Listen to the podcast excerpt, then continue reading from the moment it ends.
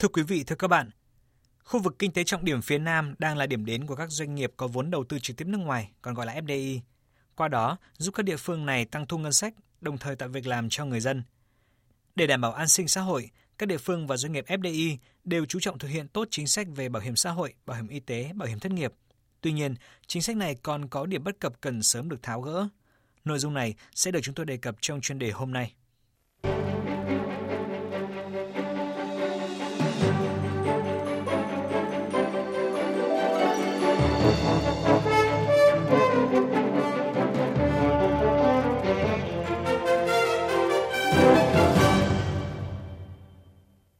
Trong những năm qua, doanh nghiệp FDI ngày càng phát triển, trở thành một trong những khu vực kinh tế năng động nhất của nền kinh tế Việt Nam, góp phần tăng thu ngân sách, tạo việc làm cho người dân và ổn định tình hình xã hội.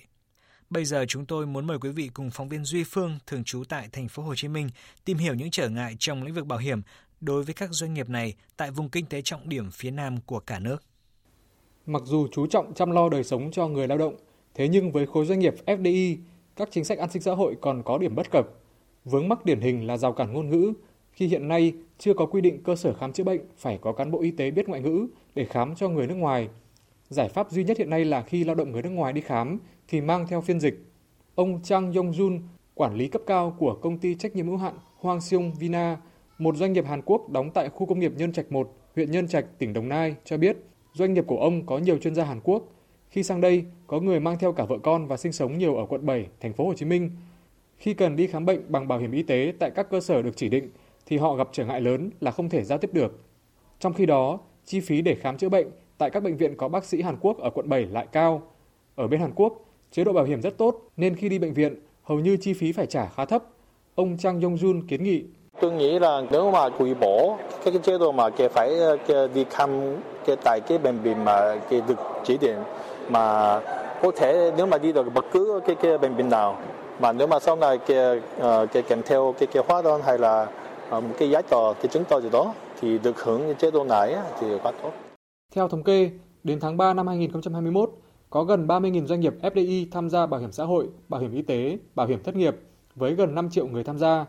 Tổng số tiền thu được lĩnh vực này đối với các doanh nghiệp FDI bằng 46,5% trong khối doanh nghiệp nói chung. Việc đảm bảo an sinh xã hội khối doanh nghiệp FDI góp phần quan trọng để tăng năng suất lao động, nâng cao cạnh tranh với doanh nghiệp khác, góp phần phát triển kinh tế xã hội của các địa phương một cách bền vững. Đến nay, 100% các dịch vụ công mức độ 4 đã được Bảo hiểm xã hội Việt Nam cung cấp với 15 dịch vụ công của ngành này và dịch vụ công liên thông với các bộ ngành được cung cấp trên cổng dịch vụ công quốc gia. Các dịch vụ công trực tuyến của Bảo hiểm xã hội Việt Nam được tái cấu trúc theo hướng tiếp tục cắt giảm, đơn giản hóa thủ tục nên chất lượng được nâng cao. Ông Bùi Sĩ Lợi, Phó chủ nhiệm Ủy ban về các vấn đề xã hội của Quốc hội cho biết, mục tiêu của Đảng và Nhà nước ta coi bảo hiểm xã hội, bảo hiểm y tế là hai trụ cột quan trọng chủ yếu của hệ thống an sinh xã hội. Theo ông Lợi, cần phải có cơ chế đóng hưởng bảo hiểm xã hội thật sự linh hoạt, dễ dàng. Việc ứng dụng công nghệ thông tin, chuyển đổi số để người lao động giám sát được tiền đóng, quá trình thanh quyết toán tiền bảo hiểm xã hội cho người lao động. Ngoài ra, các chính sách an sinh xã hội cần phải được cập nhật, cải cách kịp thời so với sự thay đổi của cuộc sống để doanh nghiệp FDI và người lao động được hưởng quyền lợi một cách dễ dàng và đầy đủ. Phải thường xuyên điều chỉnh các cái chính sách khi nó có bất hợp lý khi nó có những vấn đề người lao động người ta kiến nghị thì nhà nước phải điều chỉnh chính sách để làm sao đó cho cái chính sách bảo hiểm xã hội nó thật sự là công khai, minh bạch, công bằng, bình đẳng. Tổng Giám đốc Bảo hiểm xã hội Việt Nam Nguyễn Thế Mạnh khẳng định, ngành bảo hiểm rất coi trọng cải cách thủ tục hành chính, coi người dân và doanh nghiệp là trung tâm phục vụ và là thước đo đánh giá. Trước năm 2016, ngành bảo hiểm có 125 thủ tục hành chính, đến nay chỉ còn 25 thủ tục. Bên cạnh đó, ngành bảo hiểm ứng dụng mạnh mẽ công nghệ thông tin để triển khai thủ tục hành chính. Hiện nay, ứng dụng bảo hiểm xã hội số trên nền tảng di động đã được triển khai và để phục vụ tốt hơn các doanh nghiệp FDI thì ngoài tiếng Việt, ứng dụng này còn có các phiên bản tiếng Anh và tiếng Hàn. Theo ông Mạnh, thời gian tới, ngành bảo hiểm sẽ tiếp tục giả soát tháo gỡ cùng doanh nghiệp FDI và người dân, đặc biệt là ngày càng đơn giản hóa các thủ tục hành chính để tạo thuận lợi nhất cho người lao động. Song hành với nó thì chúng tôi sẽ thường xuyên tổ chức các cái kênh để tương tác giữa doanh nghiệp với người dân đặc biệt là tổ chức các cái hội nghị mà đối thoại để lắng nghe những cái ý kiến của người dân và doanh nghiệp những vướng mắc đồng thời là cũng có những cái phản hồi về triển khai thực hiện chính sách pháp luật về bảo hiểm xã hội bảo hiểm y tế.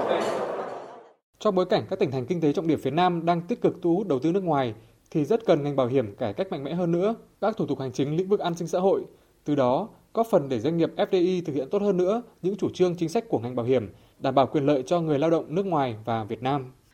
Thưa quý vị, nếu chỉ tính riêng khối doanh nghiệp Hàn Quốc tại Việt Nam đang có 4.559 doanh nghiệp với số lao động tham gia bảo hiểm xã hội là 1,31 triệu người, trong đó có 1,29 triệu người Việt Nam và trên 12.000 người nước ngoài. Với số thu bảo hiểm xã hội chiếm gần 25% tổng thu của khối doanh nghiệp có vốn đầu tư nước ngoài. Ông Nguyễn Thế Mạnh, Tổng Giám đốc Bảo hiểm xã hội Việt Nam cho biết, Luật Bảo hiểm xã hội Việt Nam năm 2014 và Nghị định 143-2018 của Chính phủ có quy định người lao động là công dân nước ngoài làm việc tại Việt Nam thuộc đối tượng tham gia bảo hiểm xã hội bắt buộc. Theo ông Mạnh, Việt Nam đang tiến hành đàm phán với Hàn Quốc để đi tới ký kết hiệp định song phương về bảo hiểm xã hội để làm cơ sở ký kết các thỏa thuận mang tính pháp lý nhằm đảm bảo an sinh xã hội cho người lao động mỗi nước. Nghị định ờ, 130 ờ, mùng 1 tháng 1 năm 2022 là sẽ đi vào sẽ có hiệu lực thì chúng tôi đang chuẩn bị cho cái việc đó tạo tạo sự tiến tới tạo sự bình đẳng giữa các cái người ờ, nước ngoài và người Việt Nam mà lao động trên đất nước Việt Nam.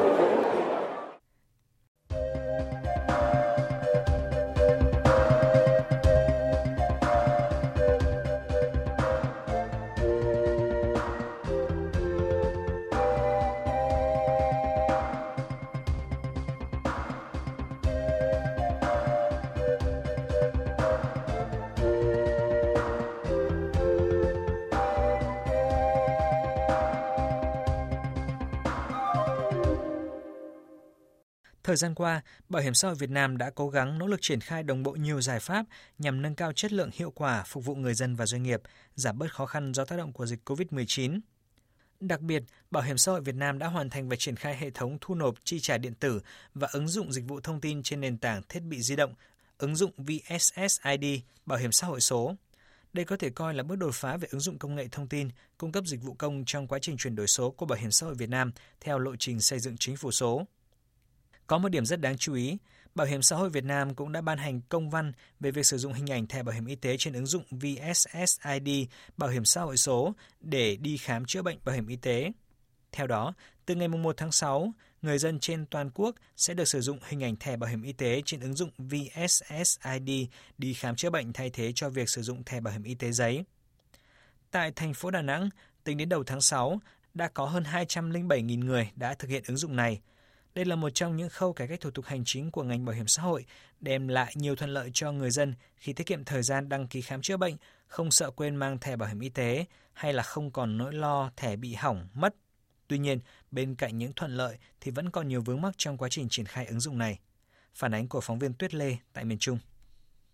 Một tháng hai lần phải đến bệnh viện để khám bệnh lấy thuốc. Bà Nguyễn Thị Tuyết Mai ở quận Thanh Khê, thành phố Đà Nẵng cho hay, từ khi có quy định này, bản thân bà đã nhờ con cháu cài đặt ứng dụng VSSID để đi khám chữa bệnh. Hiện nay, bà Mai chỉ cần mang theo điện thoại là có thể đăng ký khám chữa bệnh mà không sợ quên thẻ hoặc quên chứng minh nhân dân như những lần trước. Bà Nguyễn Thị Tuyết Mai cho biết.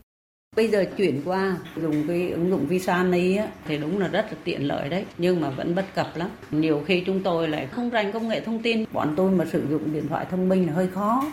Bệnh viện Đa khoa Hải Châu, thành phố Đà Nẵng có số lượng người đăng ký khám chữa bệnh rất đông, đa phần là người lớn tuổi. Theo bác sĩ Nguyễn Cảnh Việt, Phó Giám đốc Bệnh viện Đa khoa Hải Châu, thì từ đầu năm đến nay đã có 100.000 lượt người đến khám bệnh. Từ khi sử dụng hình ảnh thẻ bảo hiểm y tế trên ứng dụng VSSID vào khám chữa bệnh bảo hiểm y tế, bệnh viện này mới chỉ có 2.000 lượt người sử dụng. Bác sĩ Nguyễn Cảnh Việt cho rằng